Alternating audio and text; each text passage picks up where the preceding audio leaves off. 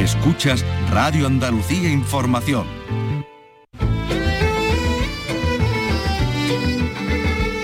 Andalucía es cultura. Con Maite Chacón. Radio Andalucía Información.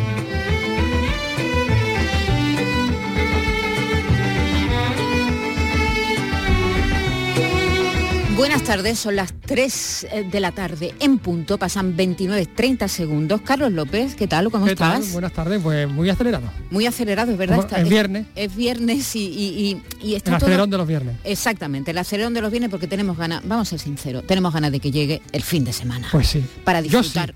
Yo también. Y, y la gente que nos está oyendo también, a no ser que trabaje los fines de semana. Claro, claro. Para disfrutar de qué? Pues de la cantidad de, de- de cosas que pasan los fines de semana. Salimos, entramos, hay conciertos, todavía estamos disfrutando de un verano más calmadito, con menos temperatura. Mm, sí. Y en Andalucía se está estupendamente en estos días. Así que, y además tenemos un programa muy interesante por delante, producido por Elena Zájara, realizado por Dani Piñero. Hoy vamos a hablar del 50 aniversario del golpe de Estado de Chile con Mario Amorós, que es un historiador y periodista español muy vinculado al país andino, que acaba de publicar dos biografías, una de Salvador Allende y otra de Víctor Jara. Yo pregunto a los presentes si no se han puesto a pensar. Luego le preguntaremos a Mario qué relación tiene con, con Chile, porque no es la primera biografía que escribe no, y no, no. ha escrito sobre varios personajes chilenos. Está un hombre muy interesado por, por Chile y por su historia. Hoy eh, tú, Carlos, has estado en el inicio del rodaje del documental En busca de Cortés, un viaje por la vida del director sevillano Teo Escamilla, Exactamente, he estado en la fábrica de artillería porque haya comenzado el, eh, este documental que bueno, está eh, codirigido por, por uy, a ver si por Jacobo, Jacobo Camilla y Antonio Cadena, que se había ido de la cabeza, y está protagonizado por, por su nieto, por Izán, Izán Es, es casi un documental hecho en familia, ¿no? Es casi, sí, la verdad es que sí, es casi un documental hecho en familia, de hecho sobre eso ha incidido también un poco, ¿no? A, a los, a, la- a la- a la- bueno, a ellos, ¿no? Que me han entendido. Y sí, la verdad es que lo han cogido como un proyecto también un poco personal, aunque bueno, no es personal, evidentemente, ¿no? Se ah, trata un poco de toda la de, de toda esa generación, digamos, de, de creadores, porque bueno, está la, la generación por un lado de, de Teo, la generación de Jacobo, que es el hijo, y la generación de Izán, ¿no? Y cómo eh, el cine español ha evolucionado, tam- eh, todo con la percha, como decimos en, en el periodismo, ¿no? de, de esta historia de, de Hernán Cortés, ¿no? Que se quedó ahí en un, en un cajón y En se un ha proyecto, recuperado se en quedó- un proyecto, fue el proyecto soñado de Teo soñado que de Teo nunca, que nunca llegó a realizar. años, efectivamente, y nunca se llegó, se llegó bien, a uno de a los, cabo. de los grandes del cine de Andalucía. Nos vamos a acercar también hasta Alcalá de Guadaira a disfrutar de su noche de San Miguel, que es una de las muchas localidades que ahora mismo están de fiesta, las fiestas de septiembre. Y tendremos una sección musical con Diego Bollado muy curiosa, compositores que han compuesto música clásica española, pero sin ser españoles. No queremos ningún español en esa sección. Son Fíjate. todos extranjeros Bueno, de, de Francia para arriba, de, de los Pirineos para arriba. Enseguida vamos con todo. En Radio Andalucía Información, Andalucía es cultura. Con Maite Chacón.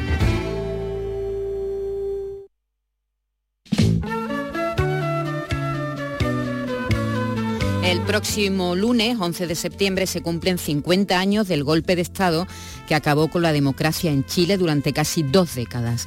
El golpe militar del 11 de septiembre de 1973, liderado por Pinochet, acabó no solo con la democracia y con la libertad, sino también con la vida de miles de personas que fueron asesinadas y desaparecidas.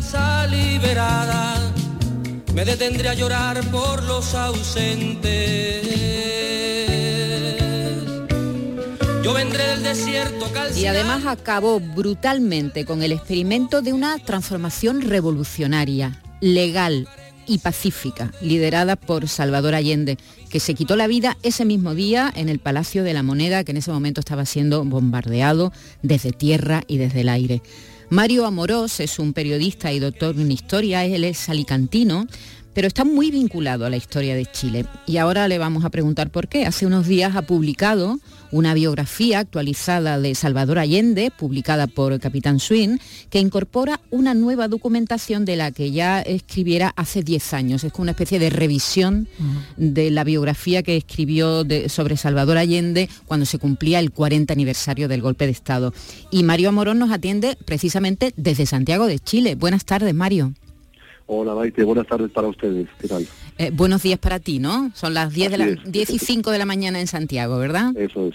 Eh, ¿qué, haces allí? ¿Vives allí? Porque no, no, no, no. Yo he venido hace tres semanas para trabajar en Biblioteca de Archivos de Chile, ahí sobre cuya historia investigo, y estamos aquí también presentando la biografía de Salvador Allende. Ayer la presenté en Viña del Mar con el hijo, con la hija, perdón, de, menor del presidente Salvador Allende, la senadora socialista chilena Isabel Allende Busi y también, porque estaba acá en Santiago, con el secretario general del Partido Comunista de España, Enrique Santiago. Un acto con casi 300 personas, muy emocionante, eh, con muchos militantes del Partido Socialista, el Partido de Allende, y bueno, muy emotivo estar estos días en Chile, puesto que es una fecha que evidentemente marca la historia de este país. Mario, ¿cómo está viviendo la sociedad chilena este aniversario? Hemos leído recientemente una encuesta eh, que desvela que a más de la mitad de la población, más de la mitad de los chilenos no tienen ningún interés en la fecha. El 56% dice que no le interesa nada. Bueno, un poco triste ese dato, ¿no? Si es real, eh, es un poco triste porque evidentemente el presente de Chile no se explica sin ese hecho dramático del golpe de Estado que acaba con la democracia. Bueno, esto podía pasar. Esto podía pasar. es un riesgo siempre hacer una llamada internacional y esto podía pasar. Pero esa encuesta me ha sorprendido. El 56%. más ¿eh? del 50% de la población chilena ¿Por qué eh, será? ¿Será como, no sé, un acto de, mm. intentar borrar lo, malo que, que, sucedió? Eh, ¿Sabes qué? Pasa con los aniversarios de hechos históricos dramáticos. Al principio, cuando se recupera la libertad, eh, pues eh, estos aniversarios se viven con una fuerza impresionante, ¿no? Con reivindicación, la democracia, vuelve la democracia después de casi 20 años, en fin, tiene sentido que... y, ha ido decayendo. Y yo creo que también, ahora le preguntaremos a Mario si podemos recuperar esta conexión, también tiene que ver con, los hechos que se produjeron en el 2000, se produjeron en 2019, esa revuelta social, ese descontento social que hay en la sociedad chilena, ¿verdad? Y yo creo que será eso. Sí, igual no, está cerrada, ¿no? Y también y, los políticos, de hecho, han tenido problemas para firmar un manifiesto conjunto. Sabes que Boric es un... Sí, digamos el más, uno de los más cercanos. El presidente es de centro izquierda y ha habido reticencias para firmar un documento conjunto para mm, precisamente, bueno, conmemorar perdona, son 50 años, es una fecha... De un golpe de Estado. Redonda, es decir, que es un aniversario muy señalado, ¿verdad? de, unos hechos que nos conmocionaron a todos, a toda la sociedad, no solamente chilena, sino mundial, ¿no? Un hombre que traía esperanza, revolución pacífica, que trajo una, serie de reformas de, reformas sociales y agraria, acuérdate, agrarias, económicas, a desalambrar que cantaba Víctor Jara, ¿no? Ellos los mapuches desalambraban las tierras de cultivo para poder ocuparlas para plantar, ¿no? Es decir, que era un momento muy esperanzador de la historia chilena. Y, cómo las élites se, bueno, se, rebelaron, con el apoyo de Estados Unidos, eso ya lo sabemos ahora. En fin, que fue un momento que, muy importante para Chile. Eh, teníamos eh, escuela de las Américas, ¿no? Exactamente. a torturar. así es, como y allí perdió la vida, entre otros muchos, se habla de se habla de 3.000 muertos y desaparecidos, aunque también se habla de casi 40.000 víctimas de, la dictadura que duró casi 20 años, 16 años y medio aproximadamente. Y, bueno, pues eh, este aniversario queríamos hablar con Mario Amorós, está en Santiago, pero parece que no hay manera ¿no? De, conectar con él. Bueno, si os parece, seguimos con el programa. Vamos a seguir y vamos a, seguir intentarlo un poquito más tarde lo intentamos por si acaso podemos tener a, Mario que nos cuente cómo se está, cómo está viviendo ahora mismo la sociedad chilena este acontecimiento, este, esta efeméride. Y también queríamos hablar de la biografía que ha hecho de Víctor Jara, una biografía muy completa. ¿Sabes qué ha dicho de, Allende? Eh, Mario ha dicho, eh, Allende era elegante, era como un dandy, tenía una imagen muy, muy poco cercana al revolucionario, nada de revolucionario estilo cubano. Sí, sí, nada de pelos así y tal. ¿no? no, no, era, era dandy, era elegante, era elegante, era un dandy. Dice, tenía un botecito algunos decían que tenía un yate, no, no, tenía un botecito. Hay unos perfiles que están muy bien que hace Mario Amorós, que nos hemos quedado con las ganas. Bueno, un perfil de, actor de Hollywood casi. Sí, sí, casi, era un, casi, no digo un Don Juan, pero un dandy. Un Clark Gable de, la política. Eh, y, eso, no, no solamente recordamos el golpe de Estado, sino también el fallecimiento tal día como hoy hace 50 años de Salvador Allende. Vamos a intentar luego hablar con Mario. Eh, son las 3 y 10 de la tarde. La selección española de Luis de la Fuente vuelve a escena. Fase de clasificación de la Eurocopa de Alemania del año que viene. Y este viernes en Tiflis juegan Georgia, España. Síguenos desde las 6 menos cuarto de la tarde en Radio Andalucía Información con Jesús Márquez. Radio Andalucía Información. Andalucía tiene sus propios protagonistas en todos los ámbitos. La ciencia, la empresa, la música, el cine, la justicia, la universidad y los puedes conocer en Radio Andalucía Información con entrevistas en profundidad. En Nocturno, en Radio Andalucía Información, encuentros. Los viernes desde las 10 de la noche con Araceli Limón. Radio Andalucía Información.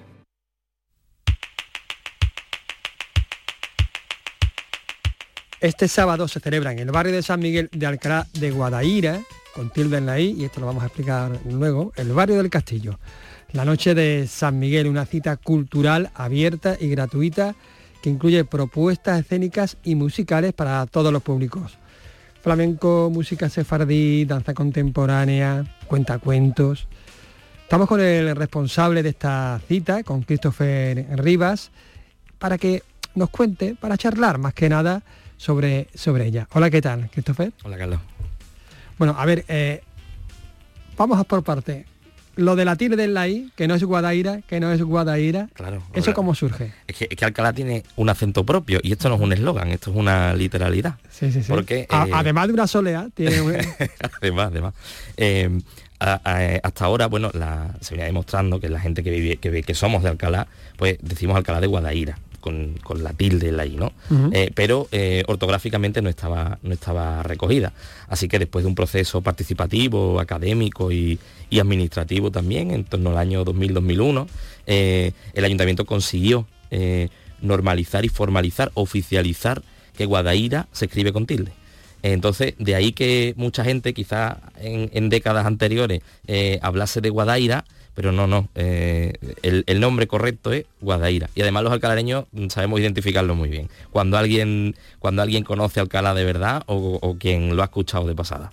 Claro, es decir, yo llego allí y digo, voy a Alcalá de Guadaira y dice, bueno, pues este, este muchacho de aquí no es. Claro, en el momento yo ya sé que tú de Alcalá no eres, o, muy de Alcalá no eres. O yo mucho tiempo fuera, me he ido efectivamente, y, Se me, y, Se me, ha olvidado. Pero Guadaira tiene, ya te digo, tiene ese acento propio, no solo lo lingüístico, sino también ahora lo veremos en su, en su propia identidad.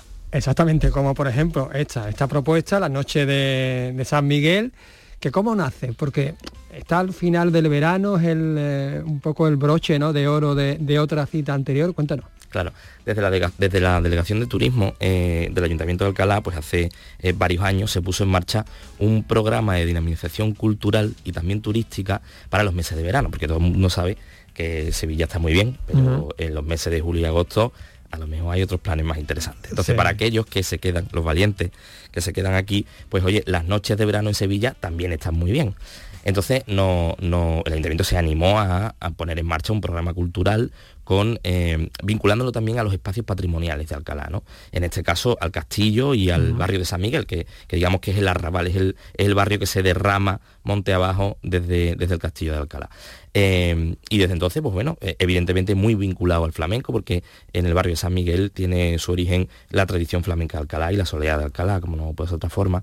Y, ya, te digo, son siete, siete ediciones donde ya el programa cultural está plenamente consolidado. Es decir, julio, agosto y septiembre, eh, la programación cultural de Alcalá eh, la protagoniza Noctaira y lo que además hemos descubierto este año, porque hemos estado haciendo encuestas en todos los, a los participantes en todas las actividades, eh, nos damos cuenta que entre un 30 y un 40% de, de, asistentes ni siquiera son de Alcalá, es decir, vienen de fuera, eh, de Sevilla, Las Grafes, dos hermanas de otros municipios del entorno, que ya han incorporado en su, en su agenda cultural de verano la programación de Noctaira.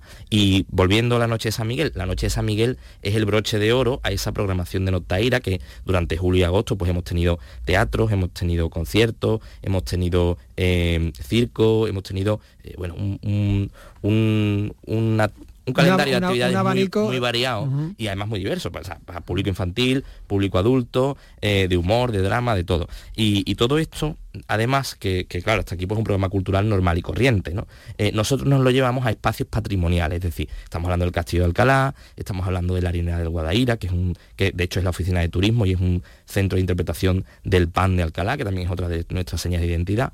Entonces, son espacios muy, muy relevantes, muy destacados, que no siempre pueden visitarse o disfrutarse en horario nocturno y especialmente en las noches del castillo, el fresquito que hace allí a las 10 de la noche cuando se arranca las representaciones teatrales, la verdad que es un lujo. Entonces, en esta noche de San Miguel, eh, el protagonismo por completo pasa del castillo, de la harinera o del parque centro o de la plaza del Duque en el centro de Alcalá, pasa al, propio barrio de San Miguel. Es decir, el espacio que, va, digamos, entre eh, el centro de Alcalá y el castillo. Esa franja intermedia, ese barrio del arrabal, eh, que en los últimos años también ha sufrido, o ha vivido, mejor dicho, una transformación muy importante en el plano urbanístico, en el plano social. Es un barrio que, venía eh, con muchos problemas, muchísimos problemas sociales y económicos, y eh, a través de la cultura, a través del teatro, a través del centro de San Miguel, que es una iglesia que eh, bueno, rehabilitamos y pusimos en, marcha como una especie de residencia artística y también de centro cívico de apoyo a algunas actividades culturales de la ciudadanía, pues hemos conseguido que la gente del barrio eh, muy vinculada a esa tradición flamenca, pues eh, se, sume a clases de flamenco, participe en grupos de teatro, tanto es así que el propio grupo de teatro comunitario eh, es uno de los que ha participado en la programación de Noctaira y la verdad es que te pone los, los vellos de punta ver las historias de la gente del barrio, cómo lo han hecho, lo han convertido en una obra de teatro y lo puedes disfrutar en esas mismas calles delante de sus propias casas y ya están representando lo que no ha sido siempre fácil en su vida. en, la cultura como motor de transformación, de transformación social también, eh, y de hecho incorporáis nombres propios de, Alcalá.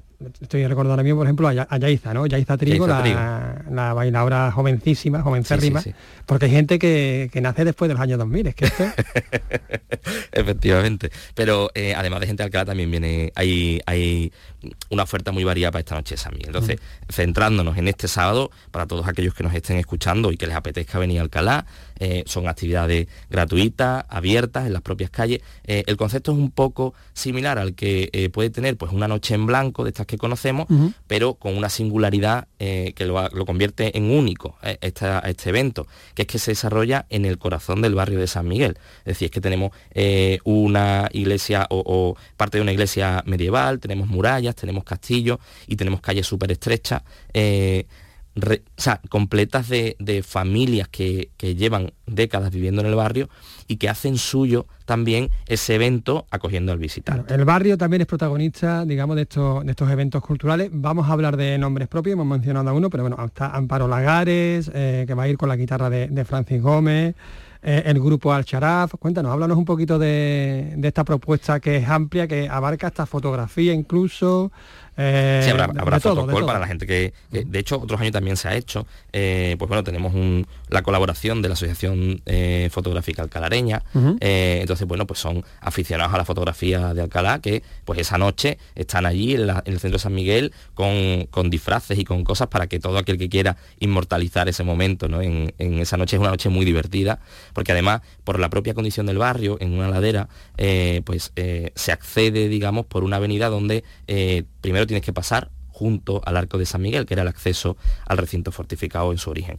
Eh, pues allí empieza la noche, a las 10 de la noche, pues allí tendremos actuaciones, creo que incluso es, al Sharaf es, es quien actúa ahí, si no me equivoco. Eh, más arriba, siguiendo esa avenida, nos encontramos con la Plaza del Congreso, donde también habrá, habrá actuaciones, habrá baile de distintos tipos. también tendremos el parque. Incluso baile latino. Sí, sí, sí. de, todo, de todo. más arriba incluso nos encontramos ya con esa iglesia de San Miguel, donde también, además de actuaciones, además de cuentacuentos, que también es una de las actividades Mm, dirigida para los más pequeños que, vamos a hacer por las calles del barrio, por las calles estrechitas del barrio, eh, con lo cual te, ayuda a transportarte muchas veces, eh, que en la calle de atrás está con los bailes latinos y, apenas 50 metros más para allá eh, te está transportando a un mundo imaginario de, cuentos infantiles, ¿no? Lo cual hace que sea una, una noche muy diversa, para todos los públicos, en un espacio no muy amplio, pero lo suficiente como para poder disfrutar de distintos ambientes y eh, así será desde las 10 de la noche y hasta las 12 de la noche. ¿Y qué pasa a las 12 de la noche? Pues a las 12 de la noche ya tenemos el colofón con el fin de fiesta flamenco en, eh, en, una plaza que para nosotros es muy importante, que es la Plaza Manolito María, que es otro de los grandes eh, cantadores flamencos de Alcalá.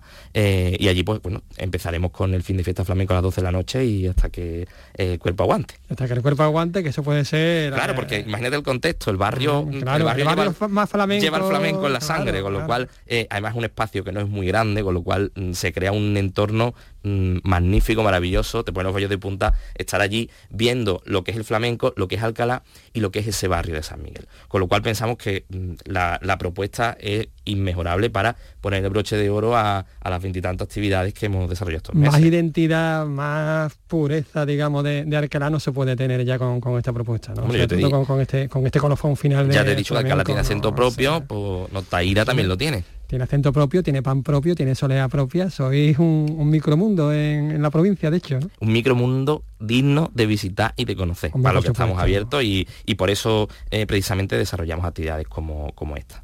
Por supuesto. ¿Cómo lo, lo acoge la... me han mencionado antes que, bueno, que viene gente de fuera, de, otro, de mm. otros pueblos, de otras comarcas. ¿Cómo lo coge la gente del propio barrio? La gente del propio barrio mm, se presta, se, se, se, se involucra. Carlos, la gente del propio barrio no solo es que se preste y se involucre, sino que es que, eh, como ya te he dicho, hay un grupo de teatro comunitario, por una parte, que han representado su obra en el castillo. Además, eh, ese día, pues imagínate, el castillo como que duplica el número de, mm, espectadores habituales, porque allí está todo el barrio, toda la familia, eh, metiéndole notas de color a la obra, porque claro, si sale su prima o sale su hermana, ole, que tú eres la mejor. la, la, verdad es que es un entorno muy divertido y al mismo tiempo muy emotivo, ¿no? Porque entiendes el esfuerzo de personas que con todas las complicaciones diarias han encontrado en el teatro una vía de, progreso social, una vía de, desarrollo personal. Eh, la mayoría, por ejemplo, son, son mujeres, pero en el grupo comunitario hay un hombre.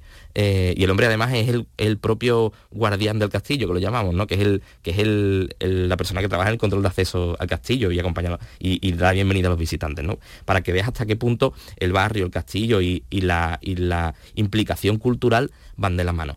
En este caso, como tú me decías, más allá del grupo de teatro comunitario, también eh, durante este verano hemos realizado una actividad que se llama Turismo Interior. Muy, muy, muy original, muy innovadora y, al mismo tiempo mm, dura. ¿Por qué? Porque eh, hacemos un recorrido a través de, bueno, todos los participantes tenían que tener unos auriculares, un móvil y unos auriculares, ¿vale? Entonces el guía va mandando eh, audios donde los personajes, que no son más que los propios vecinos del barrio, estamos hablando de 15, 20 vecinos por lo menos, eh, van presentándose, eh, hola, pues yo soy fulanito y yo nací aquí en el año tal, ¿no? Se presentan y vamos avanzando por el barrio y eh, esos audios nos van llegando en cada lugar, pues los protagonistas de ese lugar o de esa historia nos la van narrando. Durante hora y media creo que, creo que duraba la ruta. La verdad es que fue una ruta súper emotiva, súper auténtica, porque es que tú estás conociendo sus propias vidas con lo bueno y con lo malo, incluso su lucha vecinal. Había un momento en que eh, se ponían todos en, eh, como si fuera una manifestación delante del centro cívico pidiendo mejores infraestructuras, pidiendo porque hace unos años el barrio estaba eh, en sí, era un barrio, digamos, bueno, complicado. Complejo. Era un barrio complicado. Sigue siendo un barrio con muchas particularidades, pero lo bueno es que sigue teniendo la población que tenía hace 10 o 15 años, sigue teniendo esa solera, esa autenticidad que lo hace único. Entonces, eh, como con ejemplos como estos, el barrio claro que se vuelca. De hecho, hay, hay varios, varios vecinos eh, que tanto en el han, creado una, peña eh, para, y dan clases de guitarra, dan clases de baile o dan clases de cante.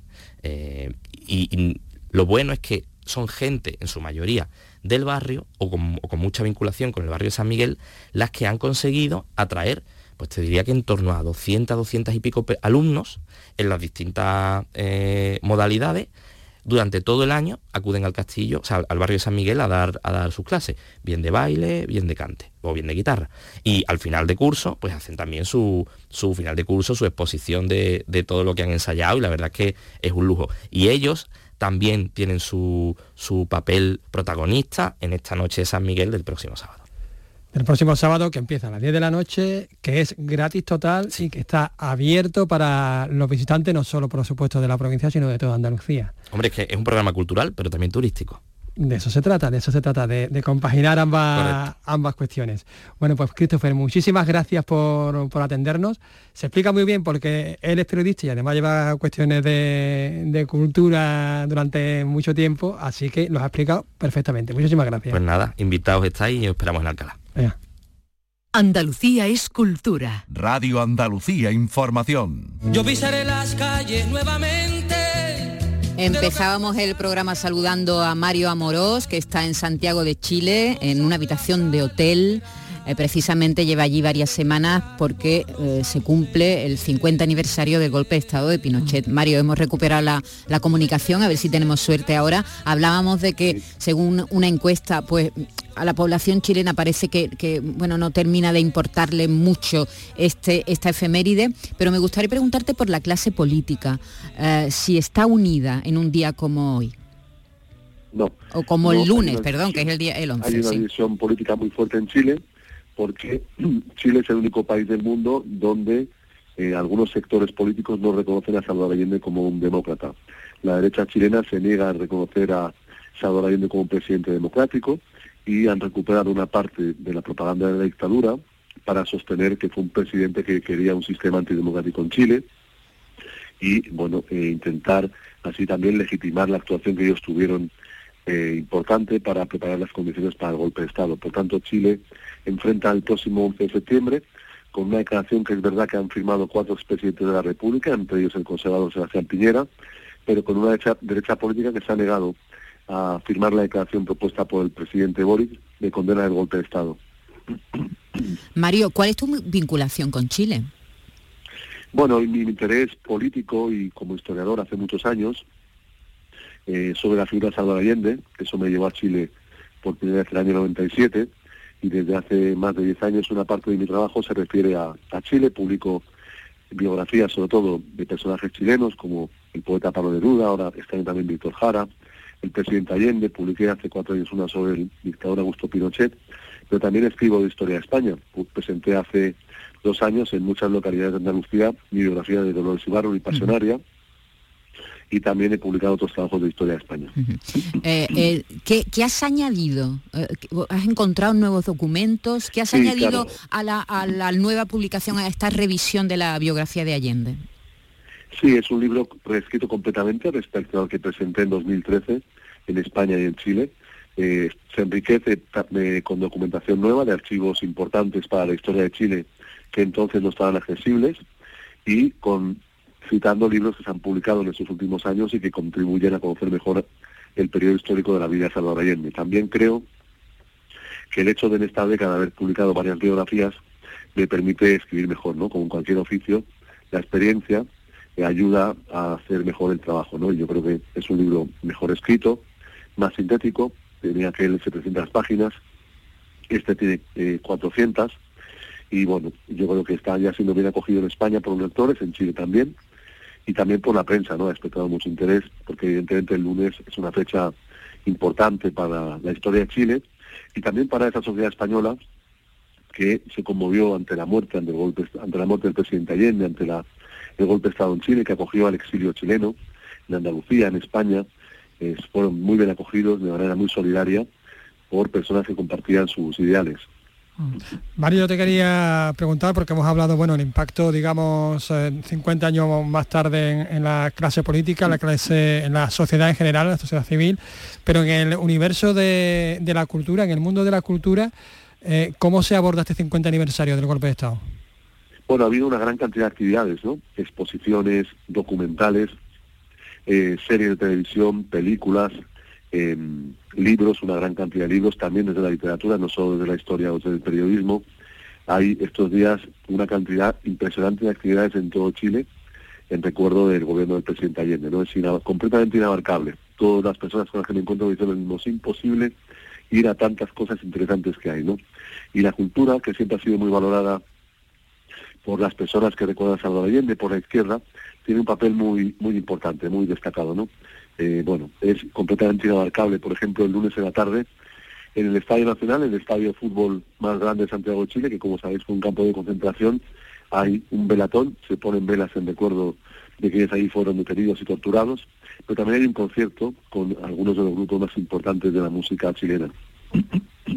Ese es uno de los actos mm, previstos para el, centrales, el lunes. ¿Y, y, ¿qué, más? ¿Qué más va a pasar el lunes en, Chile? Bueno, el domingo este es la gran manifestación que recuerda a las víctimas de la dictadura, que parte del centro de Santiago hasta el cementerio general, donde hay un impresionante memorial de piedra con los nombres de las víctimas de Pinochet esculpidos y en el centro del presidente Salvador Allende. Y el día lunes, por la mañana, será el acto en el Palacio de la Moneda, al que están invitadas personalidades internacionales como el expresidente español Felipe González eh, y otras personalidades. Y bueno, allí el presidente Boris hará un discurso eh, importante que seguramente quedará en la historia de Chile, porque es una fecha muy emblemática. También el presidente Boris me trasladó ayer desde la presidencia de la República de invitación, pero regreso a España y no podré asistir el lunes a la moneda. Bueno, como, como historiador, como escritor, para mí hubiera sido muy, muy emotivo, porque realmente les recomiendo que si, si algún día vienen a Chile, cuando vean el Palacio de la Moneda se van, a sentir un escalofrío. La verdad es que sí, sabes que yo estuve en, la dictadura, cuando todavía en los últimos ah, años de la dictadura en, Santiago me alojé precisamente en el Hotel Carreras y no sé si seguirá estando al lado del Palacio de la Moneda. Ya no existe, ¿no? está, al lado, sí. Ahora es, pertenece al Ministerio de Asuntos Exteriores. En ese hotel donde se rodó Missing, um, la película de Jack Lemmon, ¿nos acordáis, no? De un, de un joven estadounidense desaparecido en la dictadura. y la verdad es que fue una experiencia porque bueno, era como una embajada cultural española hacia, hacia Chile. Había mucha había bloqueo, ¿no? En esos años había bloqueo, con lo cual la cultura del resto de Europa hacía boicot y no, y no iba a, países en, dictadura, ¿no? Pero sin embargo ahí pues se hizo un esfuerzo y la verdad es que el contacto con actores, con músicos de, aquellos años, de finales de los 80, fue, bueno, inolvidable, es lo que tú dices, ¿no? Te pones delante en esa gran plaza que hay delante del Palacio de la Moneda y la verdad es que es sobrecogedor y, sobre todo en esos años. Yo presencié incluso manifestaciones, ¿no? Con los tanques lanzando agua a, los viandantes, a gente que se manifestaba. es, un recuerdo que no que nunca olvidaré, ¿no? La, estancia mía en Santiago a final de los 80. También has escrito, acabas de publicar, no sé si revisada o, una novedad, el, es un libro nuevo. Un, libro nuevo. En mayo de este año. una biografía de Víctor Jara, ¿verdad? Una de las víctimas más conocidas de, de la dictadura chilena. Así es, porque era un cantante y un hombre de teatro, un creador maravilloso. Eh, publiqué en marzo en Chile y en mayo en España esta biografía con la editorial Ediciones B. Y bueno, en Chile es uno de los libros más vendidos del año. Es un libro muy bien acogido porque hice un trabajo muy exhaustivo para recuperar la, la vida y el trabajo de Víctor Jara, también su compromiso político y social y su asesinato a manos de oficiales del Ejército de Chile, que como sabéis han sido recientemente confirmadas las condenas ya definitivamente por la Corte Suprema y por fin los asesinos de Víctor Jara van a cumplir sus penas en prisión. Excepto uno que se quitó la vida, se Quitó la vida. Así es.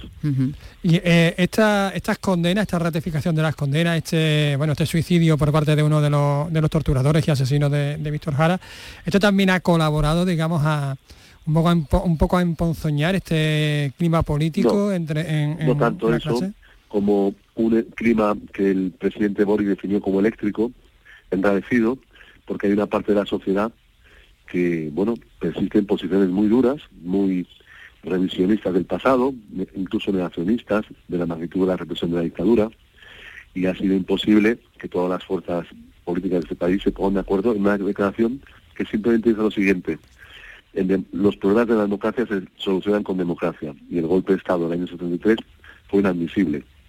Eso que el mundo condenó y condena, para un sector de la sociedad chilena muy conservador, aún es aceptable. Te recuerdo, Amanda, la calle mojada, corriendo a la fábrica donde trabajaba Manuel. Lo que no olvidamos, la gente que tenemos ya una cierta edad, no solamente en España, sino en el resto del mundo, es el, impacto que supuso para nosotros eh, conocer esos hechos. Mm, yo no tanto vivirlos en, primera persona hace 50 años, muchos eran, habían nacido, no habían nacido, muchos eran muy pequeños, eh, no teníamos mucha conciencia política todavía, ¿no? Pero es verdad que el rastro que dejó la dictadura chilena es algo que nos ha acompañado en España desde luego. Ese rastro de, violencia, de, violencia, de, violencia gratuita. Sí, sí, no solo en Chile, sino también en, todo el cono sur. Mm. Mario Amorós, te agradecemos mucho tu, así que hayas estado con nosotros este rato y qué pena que no puedas estar el lunes en los actos, ¿verdad? Supongo que te vendrás con mucha pena. En Madrid, Estaré en el acto de Madrid que convocan las asociaciones chilenas y el 22 de septiembre presentaré en Málaga mi biografía del presidente Allende y mi biografía de Víctor Jara, invitado por por Izquierda Unida. Muy bien. Así que pronto volveré por Andalucía. estupendo, Mario. Un abrazo, muchas gracias por atendernos. Gracias a ustedes. Gracias. Ibas a encontrarte con él, con él, con él, con él, con él, que partió a la sierra, que nunca hizo daño, que partió a la sierra y en cinco minutos quedó destrozado. Suena la sirena, de vuelta al trabajo, muchos no volvieron, tampoco Manuel. Te recuerdo, Amanda, la calle mojada, corriendo a la fábrica donde trabajaba Manuel. Andalucía es cultura, con Maite Chacón. Radio Andalucía Información.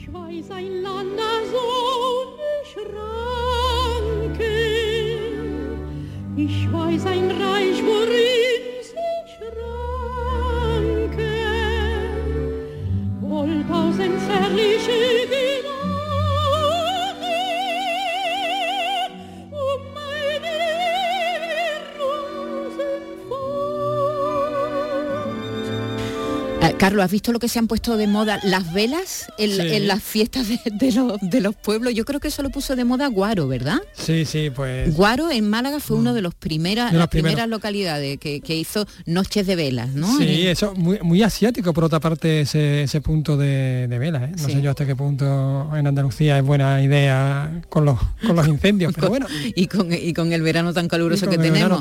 pero la verdad es que da una vela siempre, ¿verdad? Tienda, siempre acoge, siempre te, da una calidez, te da un, punto romántico ahí. Pues mira, ya las velas están llegando a todos lados. ¿eh? La localidad malagueña de Alaurín de la Torre celebra hoy una cita con la ópera a la luz de las velas en homenaje a Montserrat Caballé y a Luciano Pavarotti. Nos lo cuenta José Valero desde Málaga.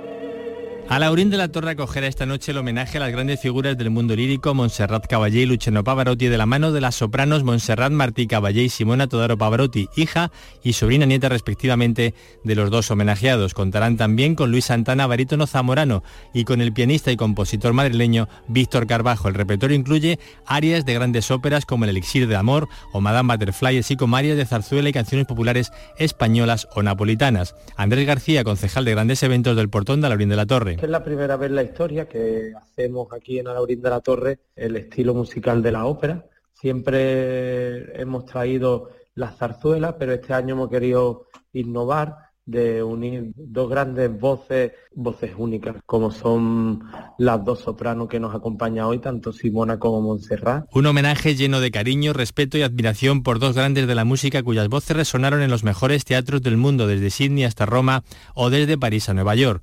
Hoy la segunda generación se reúne para recordar a sus ancestros. Además, se podrá escuchar esta música en un enclave único y a la luz de las velas en el auditorio de la finca municipal El Portón. Una finca que tiene un auditorio envuelto en vegetación, todo naturaleza.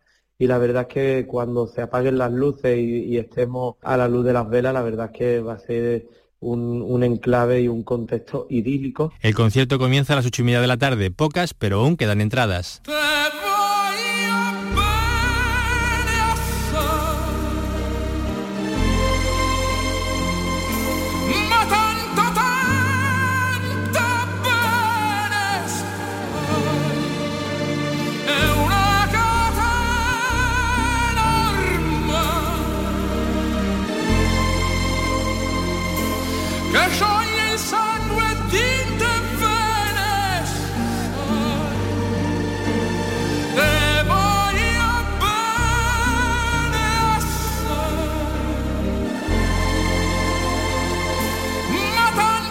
En Radio Andalucía Información, Andalucía es cultura, con Maite Chacón.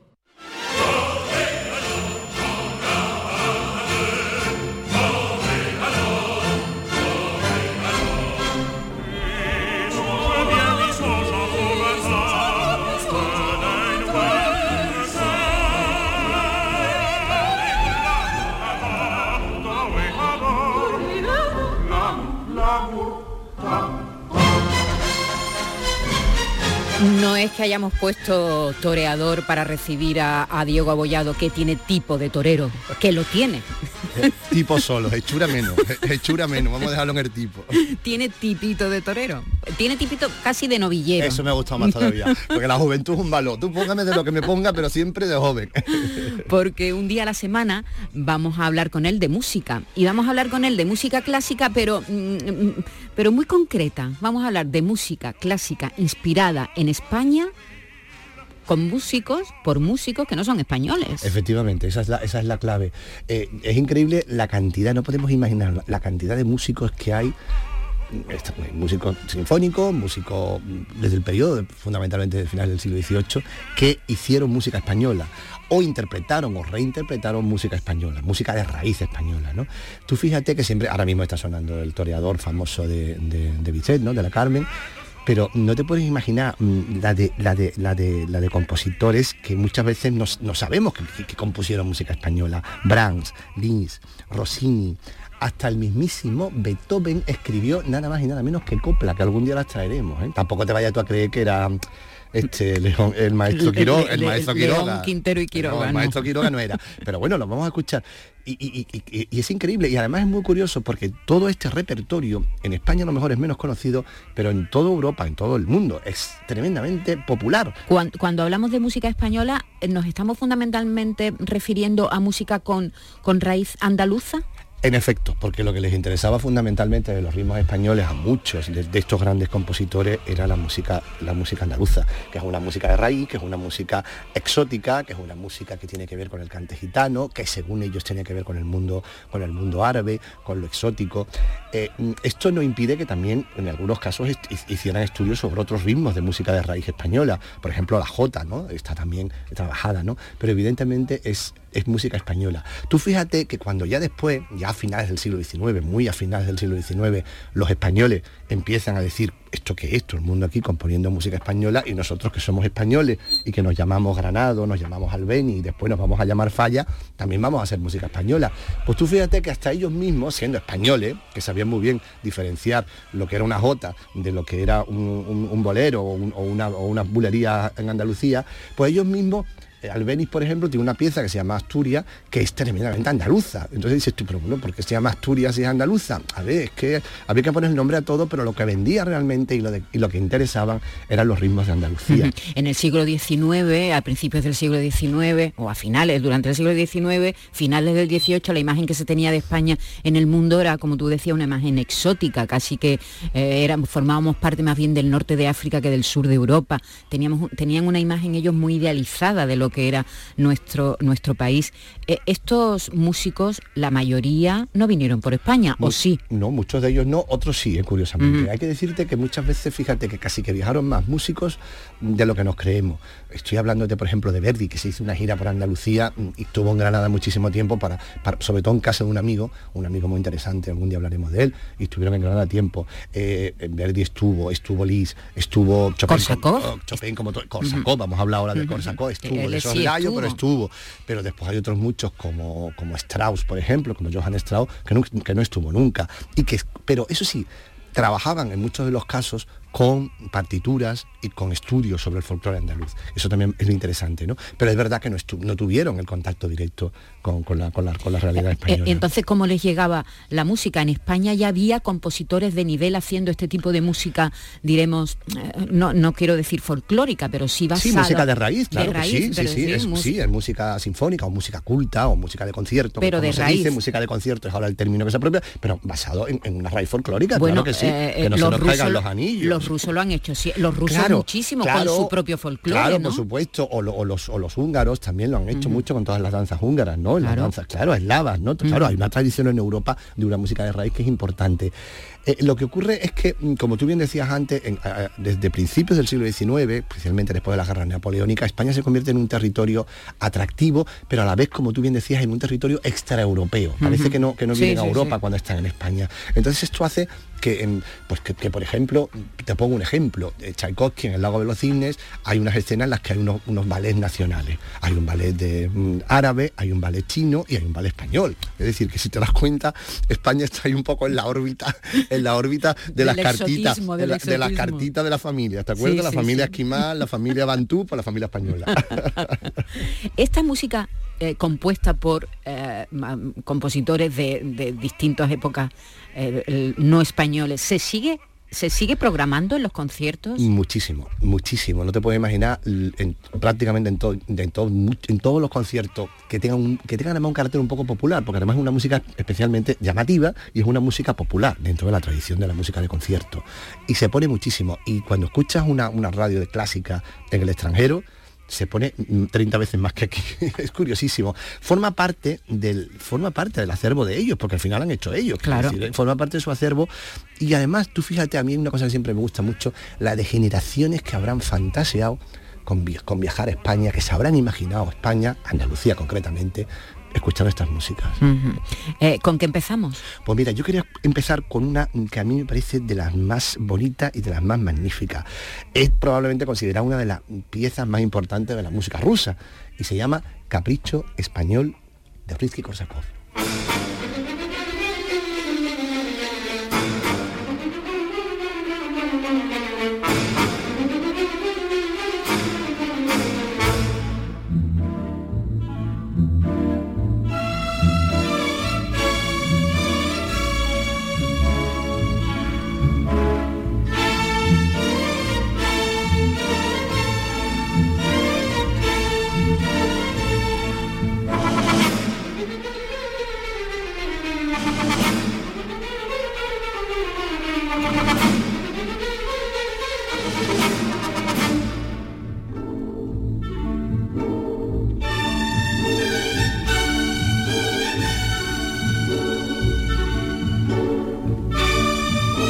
Parece falla, Diego. ¿Cómo suena, eh? Fíjate que falla todavía no había nacido. Bueno, había nacido, pero era muy chico, todavía no estaba para componer. Entonces no he dicho una burrada si digo que parece falla. Es que además es tremendamente contemporáneo en este caso, porque está sonando. Es que es probablemente uno de los de los grandes manuales de orquestación de la música, de la música de concierto, de la música sinfónica o del siglo XIX. Es decir, es, es una obra mm, redonda, una obra perfecta que engloba además, como te digo, un trabajo de orquestación maravilloso con unas melodías además fortísimas y de una expresividad increíble como esta que estamos escuchando. Eh, eh, Korsakov era marino y viajó por todo el mundo. Eh, pasó por España. Efectivamente, además sabemos, porque lo ha contado y porque hay fuentes de ello, que estuvo en Cádiz. Estuvo en Cádiz en 1865 era muy joven, tenía unos 21 años. Él era cadete, diríamos ahora, estaba en un buque escuela, que era el buque escuela de la Armada rusa, que viajaba por Europa como el cano nuestro, como Juan Sebastián el Cano. Y por supuesto fue a Cádiz, como todos los buques escuela, tienen que ir a Cádiz. Y entonces allí en una librería en una, estuvo unos días en Cádiz y en una librería de Cádiz compró un libro que, recogía canciones y melodías de música española. Sabemos el autor del libro mm, y, es un libro documentado. Y de este libro, que ya se, claro, ya había músicos españoles que empezaban a trabajar sobre nuestra música folclórica. Y sobre este músico, que, sobre este libro que tenía partituras, él lo lee, trabaja sobre él, pero ahí lo deja. Sabes cómo son los artistas. Pero casi, casi 15 años después, casi 20 años después, es decir, ya cuando Korsakov es un músico maduro y está en el esplendor de sus cualidades, e compone este magnífico, eh, este magnífico capricho español. Una maravilla. Pero tú fíjate qué curioso que lo presentan, el estreno internacional, por así decirlo, de esta, de esta, de esta obra, fue la exposición internacional de París, en donde, con, la Torre Eiffel. Es decir, que fíjate tú que los rusos, que en el fondo Korsakov y todo su grupo de los eh, eh, cinco eran nacionalistas de música rusa. Está considerado un músico nacionalista. Claro, pero como tú ves, ese nacionalismo también pasaba en algunos casos por otros nacionalismos periféricos. periféricos, más que europeos, periféricos, efectivamente, europeos. Pero en este caso, como es ruso, no, como tú sabes que los rusos también tenían su tradición de, vivir aparte de Europa, de alguna manera. Y, y, también dicen que el alma rusa tiene que ver con el alma Exactamente, desde luego, si algo tiene que ver eh, aunque encontró, ahora, ahora no que, hilos. Que, queramos saber nada de ello. Esto va y viene, esto va y viene. La música está por encima, ¿eh? la música está por encima. Bueno, esta pieza además tiene incluso uh, aires en algún momento asturiano. Creo que hay una especie de, no sé si fandango. Sí, sí, sí, efectivamente. Sí. Incluso también hay una parte de J aragonesa. Claro, porque como te digo, en este caso sí que recoge todos este, estos folclores españoles porque el libro en el que se basa el cancionero, que era de un músico español muy serio, pues recogía todos estos ritmos y él los aglutina. Evidentemente, y no es por nada, no es porque yo sea de donde, donde tú mismo, de Andalucía, la, pues lo más bonito es lo que está sonando. Completamente. que además suena hasta ballet en un momento dado. De hecho, se han hecho adaptaciones a ballet de esta parte. es una maravilla. Eh, Diego, em, yo no sé, yo no voy a muchos conciertos y no, no tengo mucha idea de música clásica, pero es verdad que la reacción que tiene el público en España, por supuesto, y fuera de España, cuando una orquesta toca una jota, que la gente se pone en pie a aplaudir. Claro. Porque es que lo de la Jota es una cosa em, tan emocionante, ¿verdad? Absolutamente. Y eso es algo nuestro, español. Sí, sí, sí absolutamente. Y, es verdad que se sigue programando en algunas piezas cuando hay algunas Jotas españolas. De pronto la gente, la gente vibra, ¿verdad? Sí, sí, así es, así es. Además es una música que vertebra todo el folclore español. Incluso tú te vas a las alegrías de Cádiz y tienes un aire, un aire de Jota. Coño, ahí tenemos el famosísimo, la famosísima película de Saura, Jotas en la que en la que aparece mm, esta chica de San Fernando que es baila ahora, que no me acuerdo el nombre ahora, dímelo. Sara Varas. Sara Varas, bailando con un chico aragonés y, la, y bueno, la, la, la, mistura es magnífica. Un día vamos a hacer un especial J para llorar aquí, ¿te parece? Me parece estupendo. ahora yo no canto, ¿eh? que es muy difícil. No, ni ¿eh? yo tampoco. Cantar J es muy complicado. Ya te contaré yo que le gané un día un aragonés un, un concursito de Jota. ¿Ah, sí? Sí. Pero singing, cantando, singing? yo cantando. Anda, yo cantando. Eh, pues entonces a ver si a ver si a ver si te, a ver si si cantando solo. Pero es cierto, es cierto, aunque os parezca mentira. Diego, hasta la semana que viene. Hasta luego. Gracias.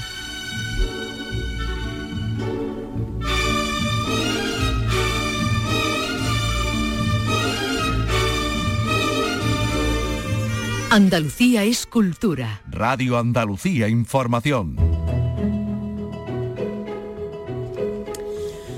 Bueno, Carlos ha estado hoy en, eh, en un rodaje. En un rodaje, en la fábrica de artillería. ¿En el inicio, el primer día de rodaje? El primer día de rodaje, ahí está el tío. ¿Y han dejado entrar a la prensa?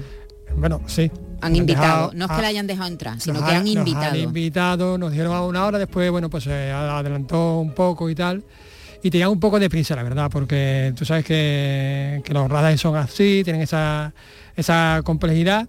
Es el rodaje de una serie documental sobre Teo Camilla, como hemos dicho, se titula En busca, en busca de Cortés. He podido hablar con los eh, codirectores, con Jacobo Escamilla y Antonio Cadenas, y con el eh, personaje, digamos, principal, con el protagonista, que eh, es Izan Escamilla, el nieto de Teo que en este caso no hace un papel eh, de ficción, eh, es muy conocido por la serie Elite. Si no lo decimos, pues... pues Ay, yo no lo sabía. es que yo no veo esa serie. es que me lo ha dicho mi niña. Ah, ¿Sabe? que, no veo la serie está, juvenil. está, en ese, está en ese target, ¿no? 17 años para 18, pues está en ese target. Es decir, que él es actor. Él es actor, vamos, ha hecho más, más, series, ¿no? Pero bueno, que, digamos que saltó a la fama, tengo el platazo con, con Elite de Netflix, ¿no?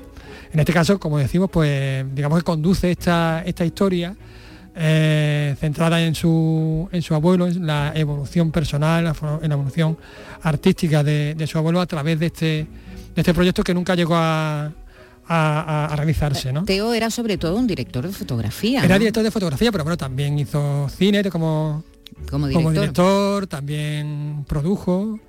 bueno, un hombre del cine de, esta eh, generación, ¿no? Eh, ya perdida, que, bueno, digamos que asentó la base del, cine actual. Bueno, y que tuvo mucho que ver con el inicio de Canal Sur Televisión. Y que tuvo muchísimo que ver con el inicio de, Canal, Sur, de, toda la iluminación. Claro, de, los inicios de, Canal Sur, ¿verdad? Era, era mítico, yo recuerdo en esa época Teo Escamillo era, eh, Escamilla era como decir un dios, ¿no? Sí, sí, como, bueno, era una auténtica autoridad, una, ¿no? Una estrella, ¿no? Sí, sí, sí, era como, bueno, sí, nos poníamos firmes, ¿no? Un poco, en ese sentido. Y entonces su familia, el, nieto actor... El nieto actor, el, hijo es productor y, realizador también, en fin, bueno, todos están vinculados con, este universo del, cine. Bueno, es que estoy recordando que él es, por ejemplo, es el director de fotografía de películas de Saura, por ejemplo, Cría Cuervos, ¿no? Cría Cuervos, sí, sí, eh, el desencanto de Chavarri, mm, es decir, que él está detrás de, un cine, de cine muy importante de este país, de los años 70, 80. Sí, sí, sí, sí. Bueno, entonces, el rodaje... El, rodaje eh, ha comenzado aquí en, Sevilla, va a continuar creo que era en Madrid, eh, luego darán el salto evidentemente a, Estados Unidos y a México. Y bueno, hemos hablado, como, como decimos, con, con Jacobo Camilla, con Antonio Cadenas, los, los, eh, directores y con Izan. Vamos a escuchar hoy a Izan. tres minutitos y, pico de, de conversación con el conversación con él, muy, muy simpático.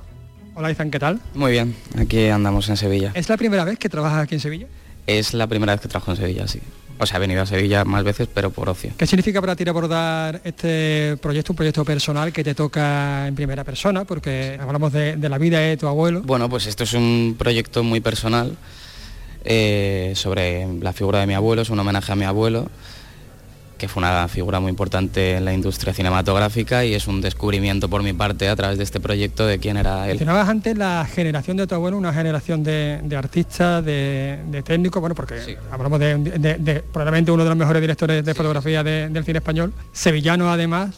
¿Te consideras un poco heredero? O sea, heredero sería como una responsabilidad muy grande. Heredero de esa tradición, entiéndeme. Heredero de esa tradición, supongo que sí, supongo que hay algo que es inevitable que corre por las venas de cada uno y a mí me toca una, una vena muy gorda, abuelo. Sí, sí, supongo que sí, me, quiero sentir heredero, me gusta, sí. ¿Qué paralelismos encuentra entre la figura de, de Rancosté, este proyecto que se quedó, que se quedó ahí en un, cajón con, esta historia de, de tu abuelo? Eh, bueno, sí, no lo sé, si le encontraré algún paralelismo, pero bueno, desde luego que sí que mi abuelo fue eh, pues uno de los componentes de una vanguardia que hubo en cuanto a la fotografía y en cuanto a la manera de hacer cine. Sí, perteneció a eso y de alguna manera pues conquistó el cine, pero sin sangre de por medio. Me interesa esa palabra que acaba de decir, vanguardia. Sí. Mm. ¿La vanguardia es importante a la hora de crear? Totalmente, es necesaria. O sea, la vanguardia es lo que permite que algo avance, que en, concreto la cultura, eh, que siga avanzando, que no se estanque y pues bueno, desde Luis Cuadrado a sus aprendices como fue mi abuelo uno de ellos y toda esta generación pues hizo que el arte eh, de, la, cinematografía pues avanzase y no se anquilosase donde estaba. ¿Y este proyecto te ha, mm, digamos, te ha ayudado a, conocer mejor, a, quizás aspectos desconocidos de, esta figura? Sí, de mi abuelo, sí, sí, sí, totalmente. Bueno, estamos arrancando Em, pero claro, o sea, inevitablemente tú cuando ya empiezas a arrancar, pues eh, aunque ya te hayas informado, hayas visto cine de tu abuelo, hayas, eh, pues empiezas a ponerle un poco más de foco, un poco más de atención, pero lo que digo, o sea, que acabamos de arrancar, que creo que a lo largo del proyecto descubriré muchas cosas que no tenía ni idea. Y trabajando, eh, ¿cómo te encuentras más, más cómodo? ¿Con un proyecto con el que no tienes ninguna vinculación, digamos, personal, ninguna vinculación a nivel de piel? O, con este. O sea, a nivel de piel y a nivel personal siempre te vinculas con cada proyecto que haces, sobre todo siendo actor te tienes que involucrar por narices. Eh, pero bueno, o sea, en concreto este que es familiar, que es personal y que es sobre una figura de, que a mí me toca, me siento muy cómodo. Pero eh, también me siento con una mayor responsabilidad, pese a que no tenga que actuar. ¿Tienes más miedo? Eh, más miedo, no, no tengo miedo, no, no, no, no, no. Responsabilidad buena. Responsabilidad buena. Buena, sí. Bueno, pues muchas gracias. a ti. Un placer.